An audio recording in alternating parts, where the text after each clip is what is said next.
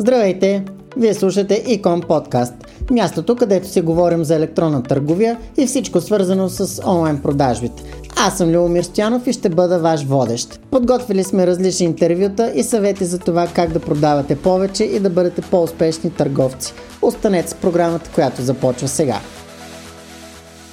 Здравейте! Днешният епизод на подкаста е посветен на книгата Как да продаваме онлайн експертно ръководство за успешен и печеливш онлайн бизнес на Кристър Холман. Кристър Холман има магистърска степен по бизнес администрация от Оксфорд и е член на Националния съюз на журналистите. Той е съучредител и главен изпълнителен директор на потребителската финансова платформа Divido. Преди това е оглавявал отделите за разработка на дигитални продукти към Times и Sunday Times – като под негово ръководство са разработени и удостоени с награди приложения и нови дигитални приходни потоци. Авторът е популярен лектор по темите за приложението на новите технологии в бизнеса и медиите. Книгата може да намерите в книжарниците на цена от 19 лева и 95 стотинки, а в описанието на епизода има линк към онлайн магазина на Ozon.bg, в който също можете да я закупите.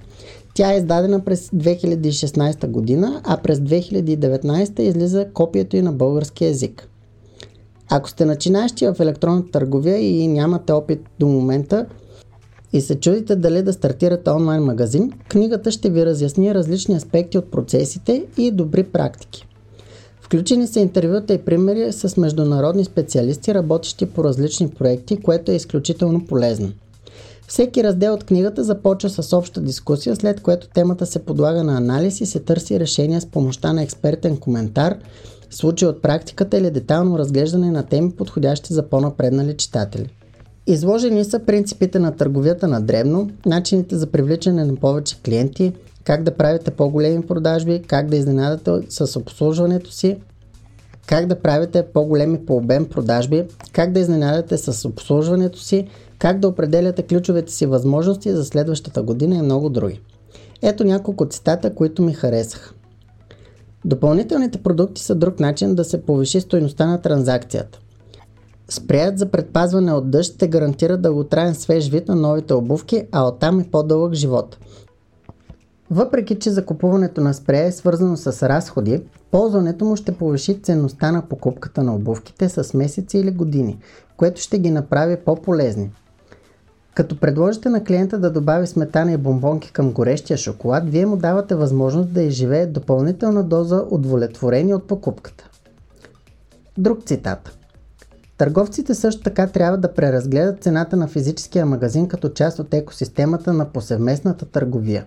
Няма съмнение, че по традиция магазинът е място, където търговците са отбелязвали най-големите си приходи. Днес обаче те трябва да помислят за ролята му като център за обслужване – място за получаване на поръчката, шоурум и среда, в която клиентите просто искат да се помотаят. Трети цитат. Потвърждавайте вярността на всяко едно поле при попълване на страницата за плащане. Не чакайте клиента да натисне бутона за подаване на информацията и чак тогава да му посочите всички допуснати грешки.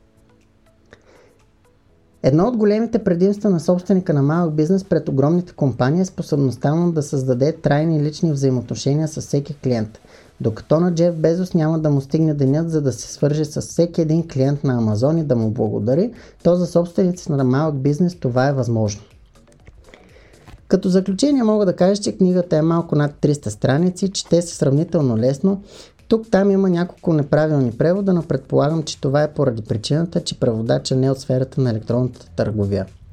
Книгата може да постави добри основи за това как работи клиентското обслужване, важността на плащанията, доставките, планирането на наличностите, връщанията и ценообразуване. Инвестицията в маркетинг, експерти и така нататък. Набляга се на традиционните принципи в търговията, които са evergreen – Липсва и актуалност, но това е разбираемо. Все пак сме 2021, а книгата е написана 2016 година. И въпреки това, тя е добро четиво като за начало. А вие коя книга бихте желали да ревюираме? Изпратете ни вашите предложения на info.ecomcongress.bg и може следващия път да поговорим точно за нея. Това беше всичко за днешният епизод на Ecom Podcast.